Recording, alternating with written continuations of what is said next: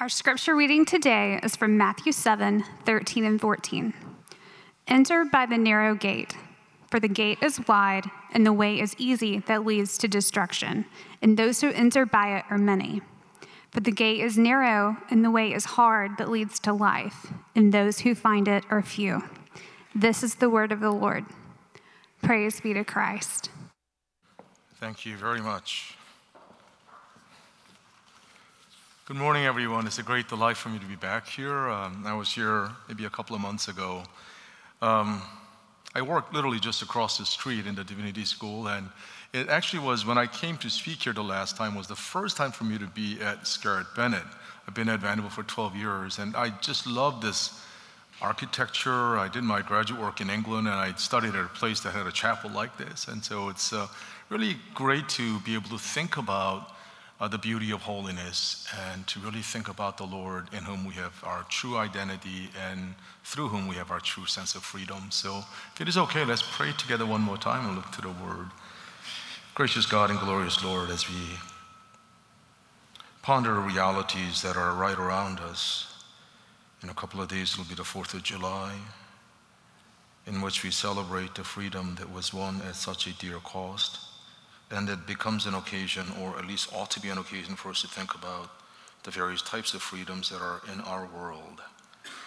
Uh, some people crave for it, some people desire it and, not, and yet not have it. Others don't even think twice about it because it is such a part of our own journey and surroundings.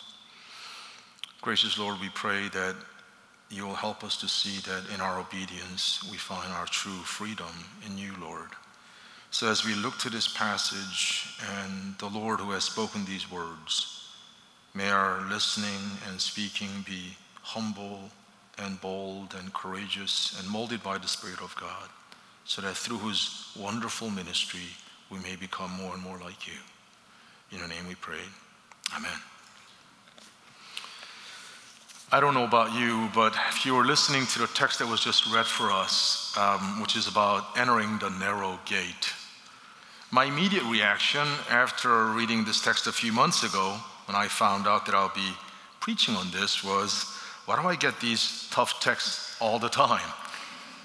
Entering the narrow gate. And Jesus makes it abundantly clear that the most enjoyable and easy access is the wide gate, which, according to Jesus, the incomparable teacher, inexorably leads to destruction in spite of its appealing appearance. Furthermore, Jesus points out that far more people enter the wide gate of destruction, death, and desolation. In other words, for this gate, this gate that leads to death sells out every gain. What about the gate that leads to life? This gate is narrow, is hard, and few find it. So you can imagine, I don't know you, how difficult it'll be for anyone to talk about it in a context like this. Meaning something like this Is this applicable for the church today? If you think about the whole history of the Reformation, the Protestant Reformation, it went something like this that Luther and others, and Luther we'll talk about in just a little bit, felt that uh, for one reason or another, that it was unsafe to be in the Catholic Church. So they left. And then there's a group of Anabaptists who became the forebearers of Baptists today, who felt that to remain in the Lutheran context would jeopardize their soul, so they left it. Meaning, one of the more ironic applications of this text was few will find it. So they're trying to find the smaller and smaller group in whom and only in whom you will have the assurance that we really belong and we really made it. It's becoming more and more exclusive group. And so there is a sense of exclusionary as well as kind of universalistic kind of appeal that Jesus has throughout his many dicta. At some point, it sounds very, very kind of no one can come to me except, no one can come to God except through me. At the same time, he sounds very universalistic. He says, All of you who are weary and heavy laden, come unto me because you'll find rest. And I think we do well to think about both these tensional realities in the many sayings of Jesus. He must appear at one point very, very exclusive, but on the other hand, he comes across as strikingly universalistic. All of you are invited. What does that mean? As we come toward the end of the Sermon on the Mount, Jesus is reminding these followers that to truly follow him would require a great deal more than merely lounging around listening to Jesus for a couple of hours. The Sermon on the Mount, to have read it or to have spoken it, probably scholars say two to three hours of kind of saying these things. So if, that was all that was required, and Jesus requires far more than that, so it's not just listening to him for a couple of hours. There's going to be a true cost to discipleship. And Jesus, out of his deep concern and full of love, tells his would be disciples as to what life might be like were they to take up the call to follow seriously and make it their new life vision and reality. Please allow me to make a, a, a, hopefully an equalizing and leveling confession here. Rather than running to the narrow gate, I often find myself running away from it. And while I might not be running conversely to the wide gate of destruction by default, it seems I am ever so slowly and surely getting mired into that path of the ultimate nothingness. Augustine of Hippo, a fourth century theologian, pastor, and a philosopher, famously quipped that since God is everything and the ultimate being, and since evil has no ultimate part in God, then evil has to be nothing because it has no substance. Then destruction, death, and hell are all things that ultimately lead to no thing, no entity, no substance. And yet, he raises this question why are they so popular and exercise such a powerful pull for the majority of people in this world, including all of us, certainly starting with me? That is the question. Why is it so much harder to train up a child in doing what is right you don't have to teach much, you know, with our kids about what to do wrong because they'll kind of pick it up through osmosis, no problem. But it seems that it's a gargantuan task to train ourselves, to teach ourselves, young and old, as to what the right path is, the path that is few and narrow and full of perils. Why are pathways toward gates of destruction so popular? Is it because simply because they offer more fun and frenzied joy, an uncontrolled bacchanalia? If you're like me, I might not take the path toward the narrow gate that leads to life, but I certainly applaud those who do. I may not go and work out at CrossFit every day, but if I hear about somebody who's doing it, I say, way to go. I feel like I should do it, but I find myself not doing it. I might be, or you might be, a great spiritual Monday morning quarterback. One of my favorite poems, in fact, talks about this so poignantly. It is The Road Not Taken by Robert Frost. Two roads diverged in a yellow wood and sorry I could not travel both, and be one traveler along I stood, and looked down one as far as I could to where it bent into undergrowth. Then took the other just as fair, and having perhaps the better claim, because it was grassy and wanted wear. Though as for that, the passing there had worn them really about the same. And both their morning equally lay in leaves no step had trodden black. Oh, I kept the first for another day Yet knowing how way leads on to way, I doubted if I should ever come back. The last stanza here. I shall be telling this with a sigh, somewhere ages and ages hence. Two roads diverged in a wood, and I, I took the one less traveled by, and that has made all the difference.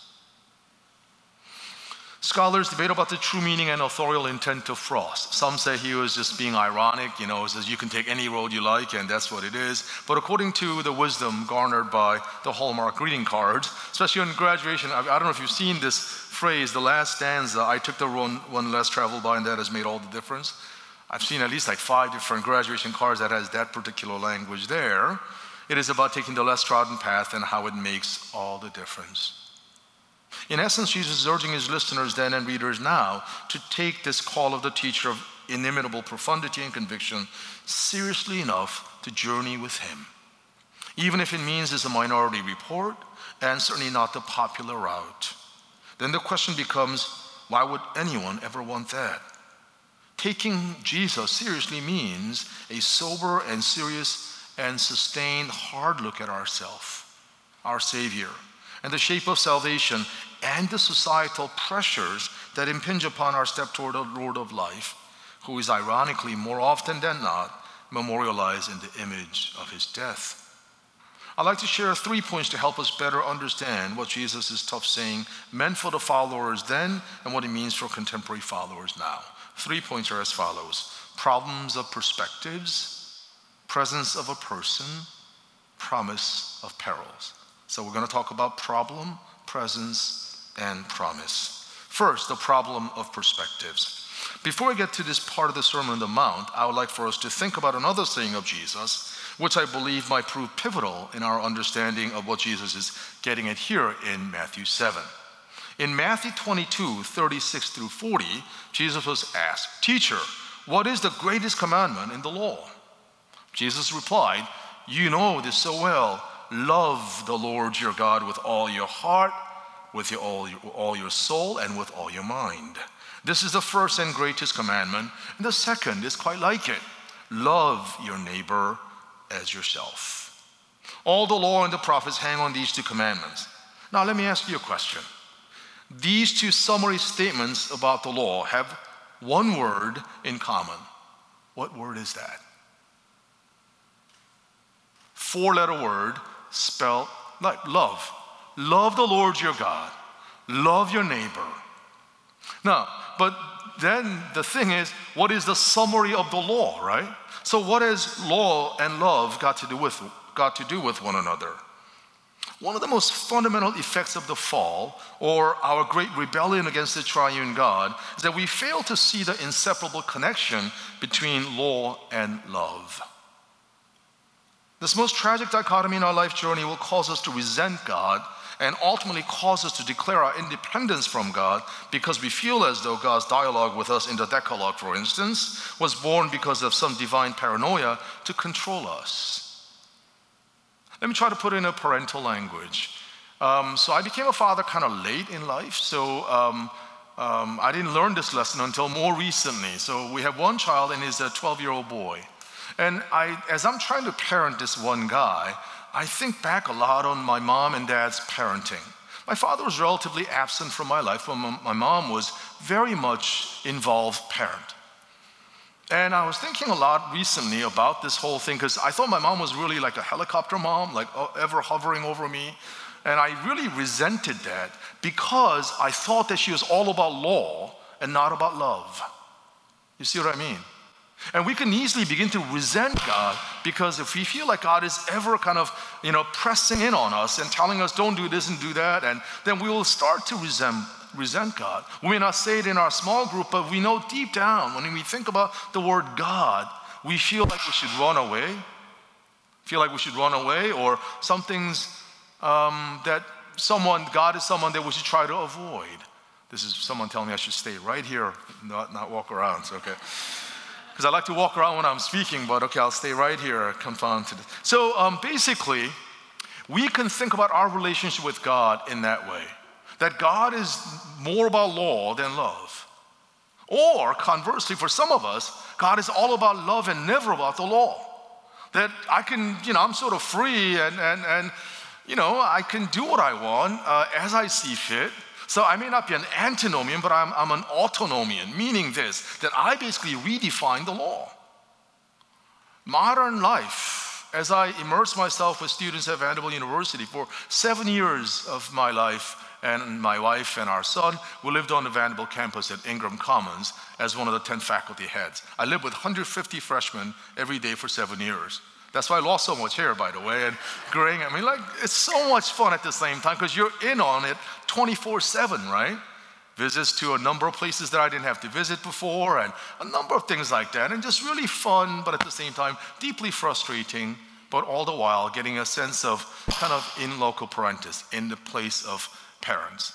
And so often we tend to err on one side or the other. You know what I mean? Because I mean, look at your personalities and kind of think about, think along with me. Some of us err on being really legalistic. I got to keep the law all the time. Others like it's okay, just more about embrace. And in the way that we understand God, in the way that we understand any religions, especially Christianity, I think there we tend to err on one side or the other.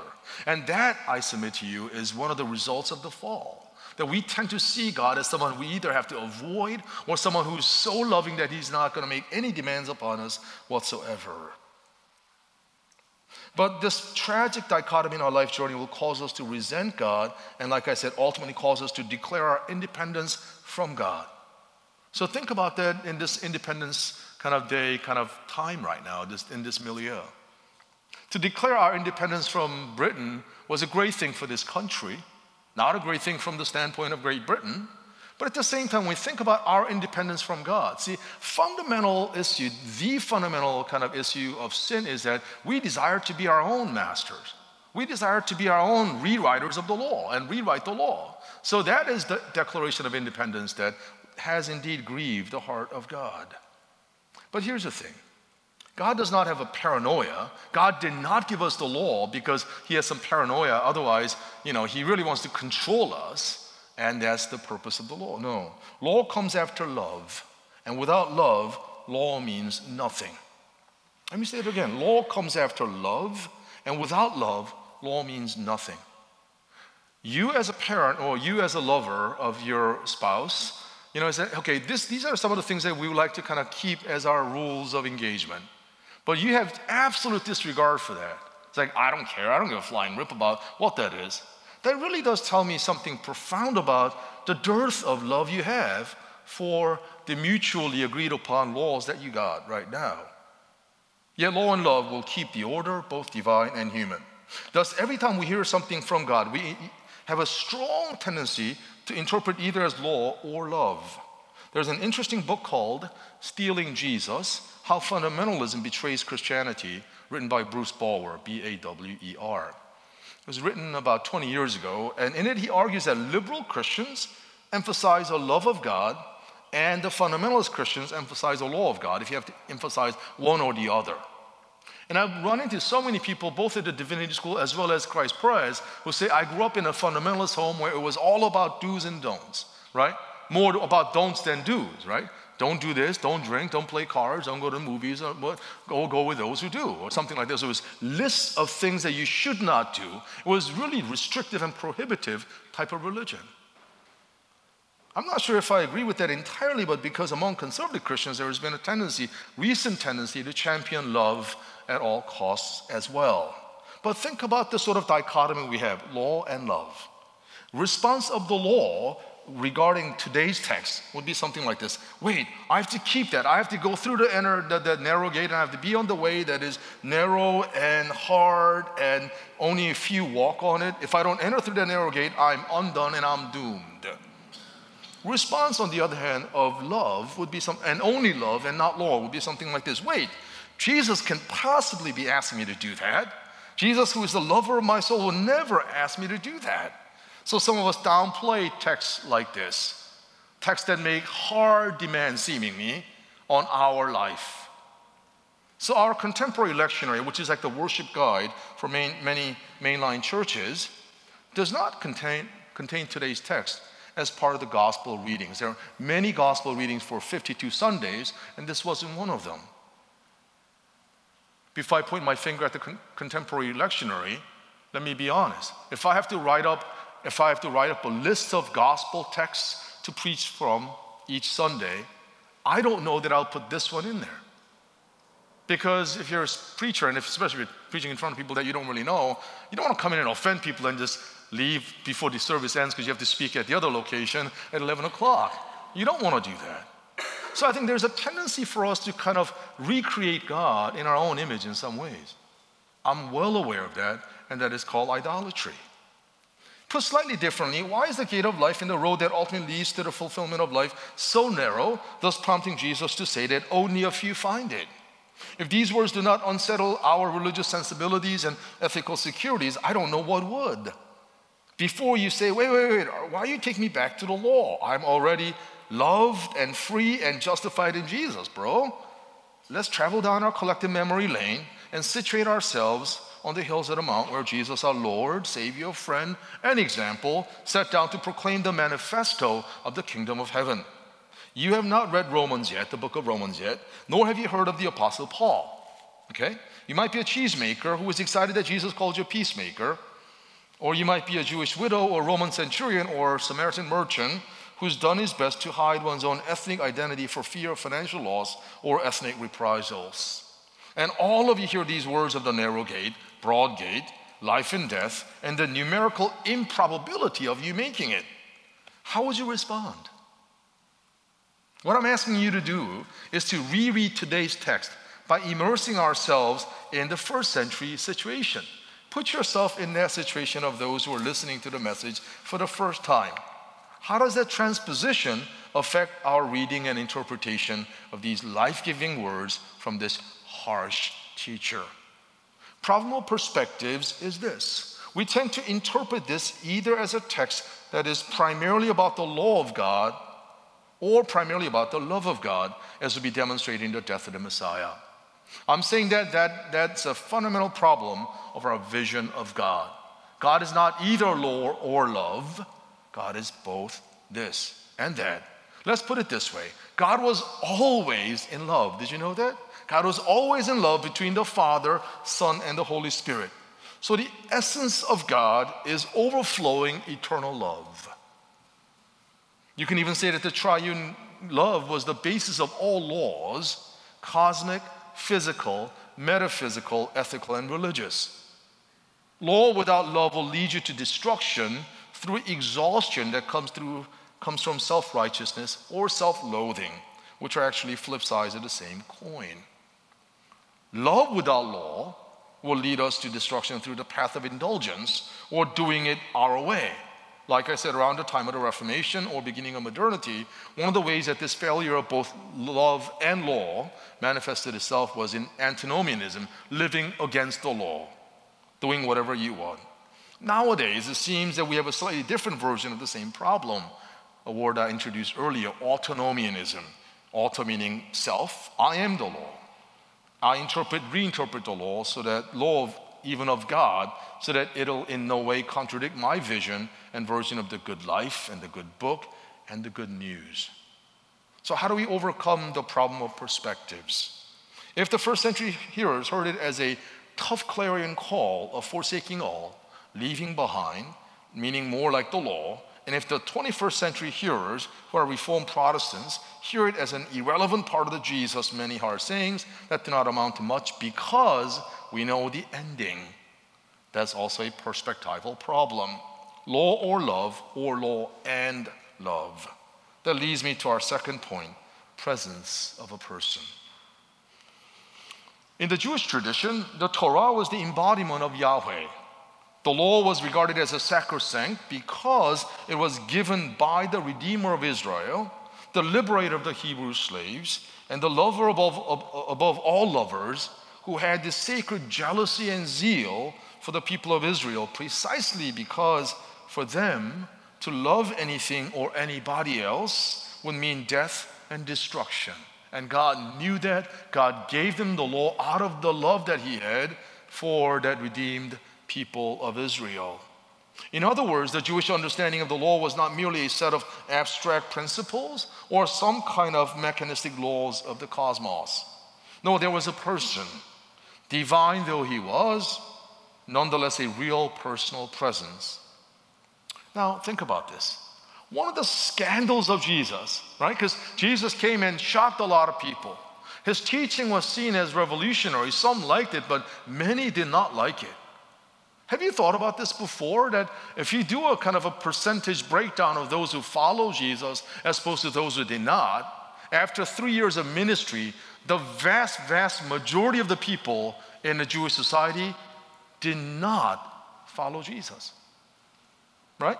I mean, think about it. That's, that's a proven fact that the vast majority of people thought that, like, what? And that's why a lot of people, a lot of kind of uh, more secular scholars would like to debunk the notion of the, you know, was Jesus ever real? Because how did it grow so fast? And there are mul- multiple explanatory matrices that are used to talk about the growth of Christianity as something other than maybe there's something to do with the message of Jesus.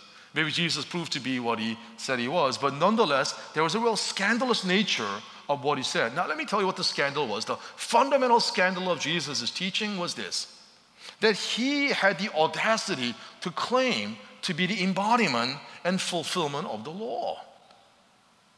He's a former woodworker, a carpenter, someone who is now building a project. You know, there are lots of homes going up in Nashville. Every time I see a carpenter, I sometimes think about Jesus. Like, you know, no disrespecting people who are in the contracting kind of business and so on, but they're not usually regarded as like the pinnacle of, you know, the society's kind of, you know, whatever, glory and glitz, right? Jesus came from that background. It is completely understandable that the religious establishment, the intellectual kind of, you know, leaders thought that this guy was an utter nut job. Who does he think he is? We know where you came from. We know your parentage. We know that you didn't go to the right school. And who are you to tell us that you are the embodiment of, the, of God? He said that the law and the prophets are pointing toward his coming and that he was the one who alone could render perfect obedience to the law. Jesus said, Don't think that I came to abolish the law. Far from it. I have come to fulfill the law. If you're listening to it, if you're part of the religious establishment, you're not going to be saying, Way to go, bro. You're going to be saying, What did you just say? That's not kosher. That's not acceptable. That's not cool at all. Something that was, and that's who he was. So let's think about the presence of this person. At one level, it is so rudimentary, the second point of presence of a person, that it borders on ridiculous. Duh, Jesus was there speaking these words. Yes, I know. But let's think about the presence of this person. Yes, a former woodworker, carpenter, uh, someone who was not part of the kind of leading, kind of, you know, leading lights of the Jewish society at the time. And so he's teaching this. And this Sermon on the Mount, as you well know, was the beginning of his ministry, public ministry. And he's kind of proclaiming the sort of manifesto of the kingdom of heaven. Yet, who else is he? He's the one who said, I'll never leave nor forsake you. He told his followers that I will not leave you or forsake you. I will come back and take you home. Again and again, Jesus promised his presence to his bewildered flock. Just as Frederick Douglass, the freedom fighter par excellence in the Civil War era and much beyond, said, if there is no struggle, there is no progress. So let's think about this narrow and wide gate typology in light of the life and death of Jesus. What gate do you think he entered? The narrow gate or the wide gate? What path do you think he took? The narrow path or the broad path. To be sure, the first time they heard Jesus say these words, they had yet to witness what Jesus would actually do after uttering these profoundly insightful words. Yet you and I have the insight, the benefit of hindsight. We have the records of Jesus' sayings and deeds and so on in New Testament. So you and I both know the presence of this person. Martin Luther said in his commentary on the Sermon on the Mount that the beginning and the end of our identity and journey is Jesus. He said, having encountered life in Jesus, we run along, fumble along, falter and backslide, and yet recover our steps and keep in steps with the Spirit of God, all because Jesus will not let us go. Christ Himself and the whole heavenly host are at my side and have traveled this very same way, preceding me to heaven in a beautiful and long procession. Until the last day, all Christendom will be traveling on the same road. And this road is called the hard way and a narrow gate. But Jesus says, just cling to me, and I will make it nice for you, pleasant and easy, giving you enough strength to travel the road with ease. So after I preached the sermon, just, you know, in, at, uh, at Central, I was leaving to come here, and then one person ran after me and said, Thank you for the sermon. It was really depressing. And then he suggested that maybe you might want to talk about what you actually gained by entering the narrow gate, which I'm about to tell you. And I was like, You are right. I made, made it. So, and I apologized to him and said, Well, so let me tell you about this the narrow gate. When you think about the narrow gate, what comes to your mind? Right? When you think about so is stuff that is worth gaining and going after, they're not always the easy path, right? I mean, think about um, so a friend, friend of mine uh, runs a, uh, what do you call it, a yoga studio um, in Philadelphia. And she said, you know what? It's only the chosen, the few and the proud and the Marines or something like that. The few and the proud and the, the yoginis or whatever you're called, right? And this is really hard, but it's really worth it. I was thinking about that, right? I was thinking about, so on the one hand, we tend to look at this text and say, oh, it's really tough and I, I, Jesus is really off putting. You know, he's really exclusionary and so on and so forth. But things that are really worth gaining and keeping for a while, they're not easy to come by. It requires hard work, it requires dedication. And best of all, this story of Jesus, there's a presence that is promised. Jesus said, You know what? I, I'll never leave you nor forsake you. From here on out, I've known you from eternity past. I know you and I know you. I know about you before you have actually stepped into tomorrow. I know your many, many morrows to come. And I promise my presence with you. Jesus said these words, and Jesus lived these words. And if the great Christian truth is worth believing, then we live with the conviction that the same former woodworker who lived and said these words some two millennia ago is still alive, not as a faint memory, nor merely as some eco spiritual principle, but as real, as real as the presence of the table in front of me is. Look at this table. This table is real, right? It's not some kind of phantom of your imagination. So then, what I'm saying is this Jesus is as real as this table. And you say, no way, man. No, no, really. The historic identity of Jesus is people say, yeah, he was there two millennia ago. And really think about and wrestle with that notion. Where is he right now? And is he for real? Is he as real as the table is, as this dude Paul Lim is averring that he is? And think about that. This presence of a person is what keeps me going, what keeps you going in our journey toward Him, toward the end, which is also the true beginning of joy unending. That leads me to my last point promise of perils. Promise of perils. You might say, Paul, why don't you just end the sermon with the presence of a person? Why do you have to kind of drag us down by saying promise of perils? Well, because I want to be real about life. Right? All of us go through our lives in order to shield ourselves from a lot of disasters and tragedies. And that's native instinct for all of us. Yet at the same time, for whatever reason, to live this life means that you have to embrace certain bits and big bits of troubles and tribulations and trials. Promise of perils. What does that mean? In many churches, there's an amnesia about this. What Jesus promised is not an easy life. What Jesus promised is not a life full of prosperity, power, and pomp. What I do oftentimes, especially since I teach at a place like Vanderbilt, great university, and so on, I like to experience what it is like to be a Christian outside of the university. So, um, not every summer, but many summers, I've gone to places like Tanzania and Malaysia, Indonesia, Sri Lanka, Kenya, uh, Ethiopia, and I'm there ostensibly to teach about God, but I learned so much about the living God from my sisters and brothers there. And as I worship with them, I'm often struck, as oftentimes in urban squalor, and they are so much more full of joy. And I used to think that are they just on some kind of Jesus heroin? They're trying to escape reality. Is that what it is? No, I came to this kind of more sober conclusion that they have some deeper connection with Jesus than in many ways that I do. I'm, i may be there as a professor, but they know more about Jesus in the living, kind of real ways than I do. And I would often ask them, So, what do you think Jesus is promising you? What is the promise of God in Jesus for you? And they said, You know what? Jesus said, I am with you always. It is that presence of Jesus. Yes, Jesus said, In this world you have many trouble, tr- troubles, but be of good cheer, I've overcome the world.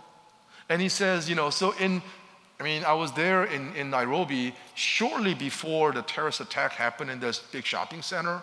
And I was a couple of weeks later, I was calling some of my friends to see if they're okay. And they said, You know, Brother Paul, I want you to know that this world and its, all of its glory is passing.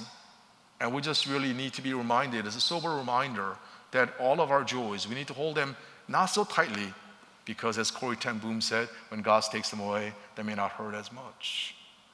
So there is something about this promise of perils, but promise of perils and promise of presence. Jesus did not make the connection that if you're rich in this world, you're blessed, and if you're poor in this world, you're damned. Some of us think that way. Maybe it's the kind of Weberian Protestant ethic that gets us in the wrong pathway of that. But quite the opposite is true. Jesus said it is harder for the rich to enter the kingdom of heaven than it is for a camel to enter through the eye of a needle. And we say to ourselves, oh, surely we know Jesus was kidding. No, he wasn't kidding. You say, oh, it was a hyperbole. Okay, hyperboles do have a point. What is the point? What is Jesus really kind of causing us to wrestle with? We don't often wrestle with God. I think one of the ways that we can really worship God is take His word so seriously that we wrestle with it. What is this person really saying? What Jesus is saying is that this world alone can never be, thus should never be the measuring stick of one's worth and value.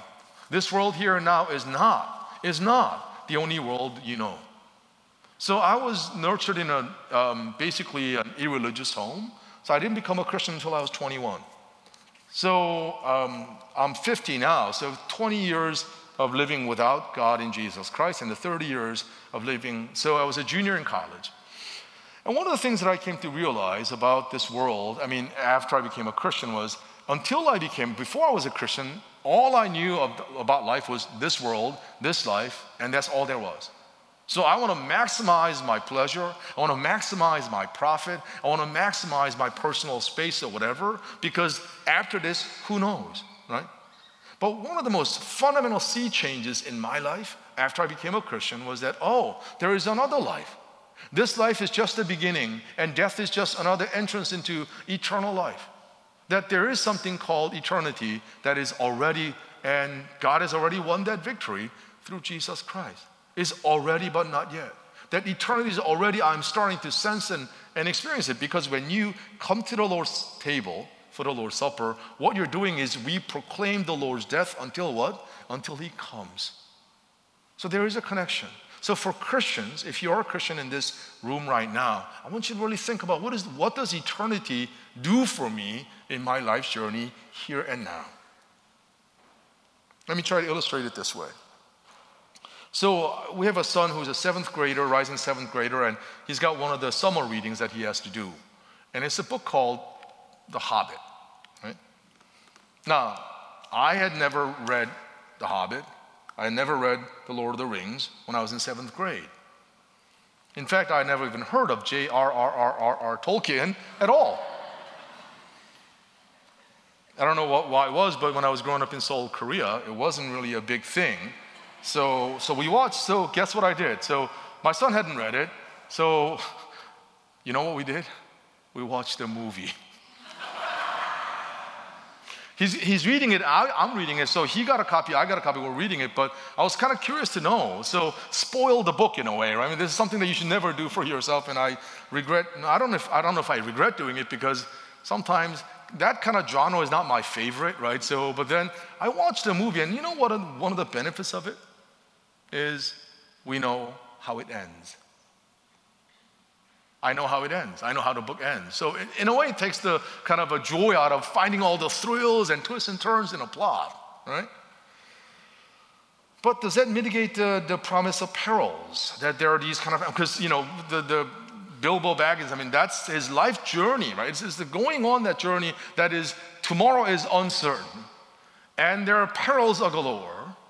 And he's going forth, and, and but me as a reader, I know how the book ends. And let me try to illustrate it for our situations here. You know that you know how it's going to end, don't you? If you don't know, you should look at your Bible. The last book of our Bible is called the book of Revelation. The last chapters of the book of Revelation beautifully illustrate in kind of figural language and eh, mystical texts how it's going to end. That God has already kind of given us a, a, a script. That's why the Bible is called scripture, and you and I have the playbook, playbook called the Bible. So we don't we, we know there are perils galore in many ways, Yet there is also the presence of the person, the promise of the person that I will never leave nor forsake you. That in fact, Jesus says in the book of Revelation that I'll wipe away all of your tears. There will be no more death, no more dying, no more mourning, because all things have become new. So I don't know about you, but for me, yes, there is a kind of parallel reality of peril, perils on the one hand, but also the presence of a person. Presence of a person who has tasted death, so that he may be able to come back and say, I know exactly what it is like. You see, it is perils. Life is full of perils. For example, you may know Eric Liddell, the, the protagonist of the movie The Chariots of Fire, one of my favorite movies of all time. Um, he refused to run on Sunday, right, during the 1924 Olympics. He was a sprinter, 100 meter guy, and uh, the heat for the 100, qualifying heat for 100 meter dash was going to be on a Sunday. He said, I'm not going to run. Made everyone furious. And then another guy said, you know what, I've already won a medal, so why don't we ask Eric to run, on, run for 400 meters? That'd be like Usain Bolt to run 400 meters. Usain Bolt is perhaps one of the greatest sprinters ever, but he doesn't run 400s, does he? He doesn't. I'm telling you, he does 100 and 200. I'm sure he can run 400. I don't know whether he will win that because they're really very, very different events. Eric Liddell, who was trained as a sprinter, as a 100 meter guy, is now running 400 meters. And in the movie, there's a scene where they're all kind of getting warmed up. And then, you know, Eric Liddell is there, and then several American runners. And then one of the runners who's not running in that event because he was a sprinter, his name was Jackson Scholz. He comes over to him and he hands him a piece of paper. And it's one of the most, most memorable scenes in the movie. It says, and then Eric Liddell opens up the little piece of paper, and it says, it says in the old book, He who honors me, I'll also honor. Meaning this.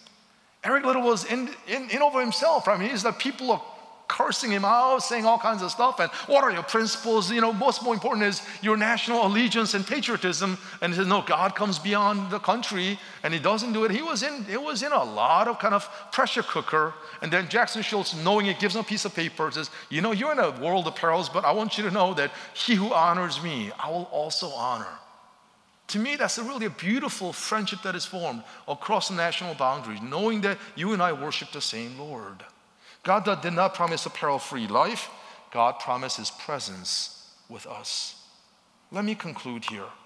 Presence of perils, sure, there is this you know, thing called problems that we face Lord, but it is this that it is ultimately in, in our interpretation of law or love, and it is actually both, not either or. One of my favorite New Testament scholars is someone named Frederick Dale Bruner.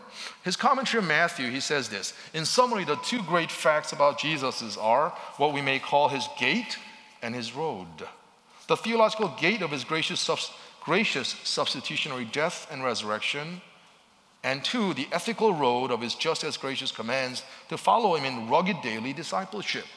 Paul majors in the former, the theological gate of his gracious substitutionary death, without neglecting the latter of rugged daily discipleship. Matthew majors in the latter without neglecting the former. This truth is best, best encapsulated in one of the prayers from the Anglican Book of Common Prayer. It reads like this Almighty God, who has given your only Son to be unto us both a sacrifice for sin and also an example of his godly life Give me grace that I may always most thankfully receive his inestimable benefit, knowing the gate, being at the gate, and also daily endeavor myself to follow the blessed steps of his most holy life by the power of the same, your Son Jesus Christ our Lord, who lives and reigns with you and the Holy Spirit, one God, now and forever. Amen. Let's pray.